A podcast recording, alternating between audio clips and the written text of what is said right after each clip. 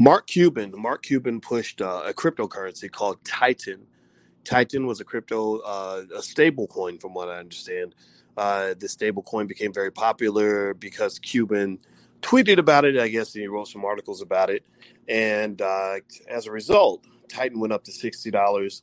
Now that price has dropped to zero. Titan has dropped to zero.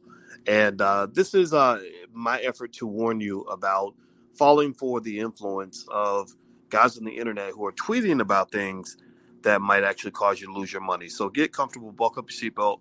We're going to get started on the Black Financial Channel right now.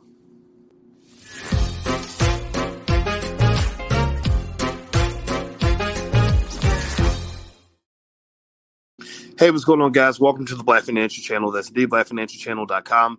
My name is Dr. Boyce Watkins. I'm your friendly neighborhood finance professor on the Black Financial Channel. We talk about financial topics all day long, every day, sometimes 10 times a day under one condition. The condition is that even if you're not black, you must believe in the B1 philosophy. The B1 philosophy means that we make the black community our top priority. We're learning wealth to build our community. We believe black people can be number one in wealth building and economic education in the next 50 years.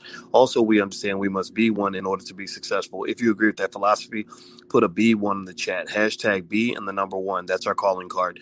Now, with that said, uh, how many of you have heard of a cryptocurrency called Titan? Has anybody heard of Titan?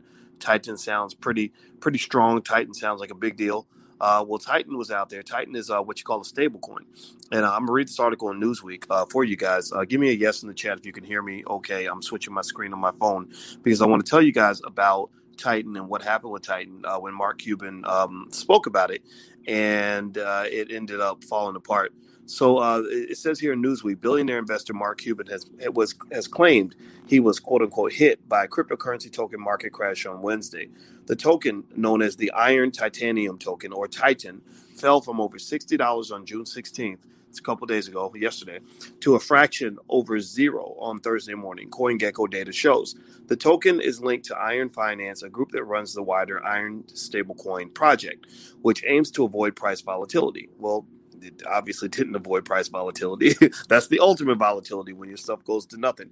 On Thursday, Fred Schebesta, founder of Finder.com finance site and Iron Finance investor, told Coindesk the sudden crash in Titan was caused by quote unquote panic selling by whales individuals who hold large amounts of a certain token.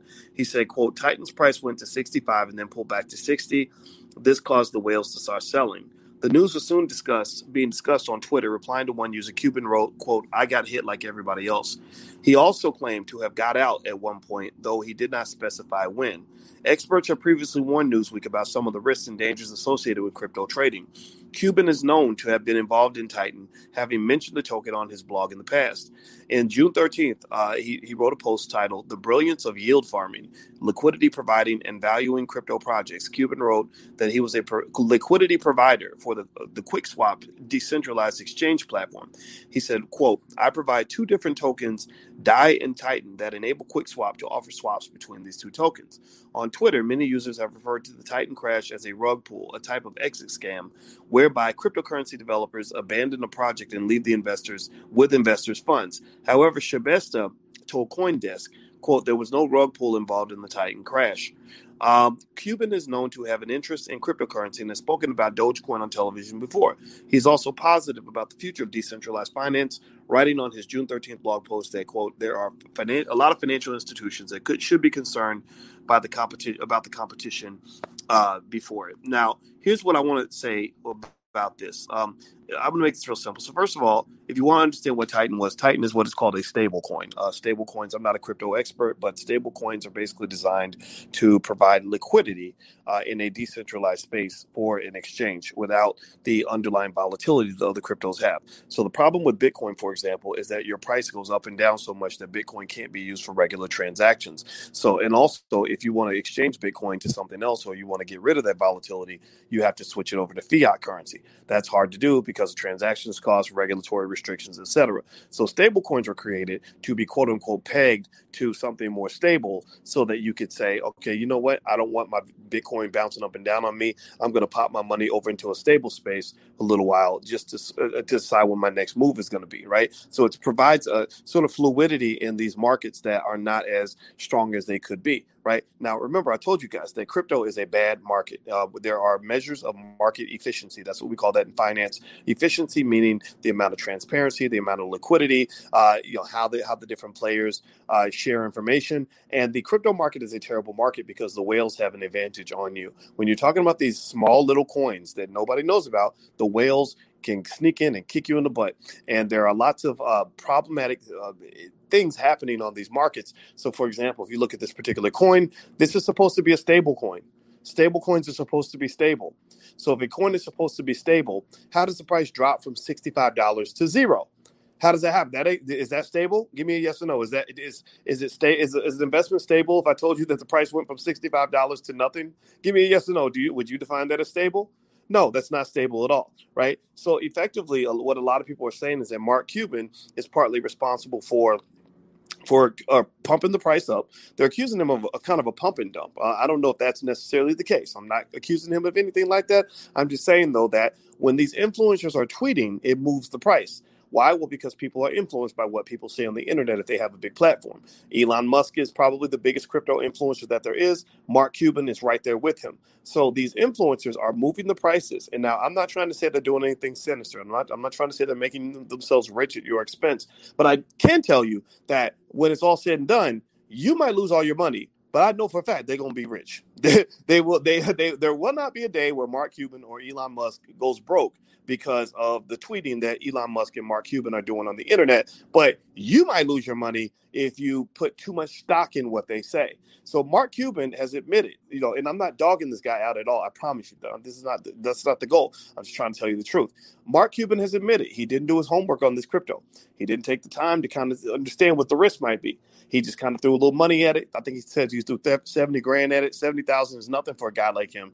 But here's the problem: uh, when when he doesn't do his homework, and then he tweets about how brilliant the coin is and how amazing this investment was, and the price moves because of that there's some responsibility some would say he has for the fact that he did not do his homework before he started telling you that this is a great investment.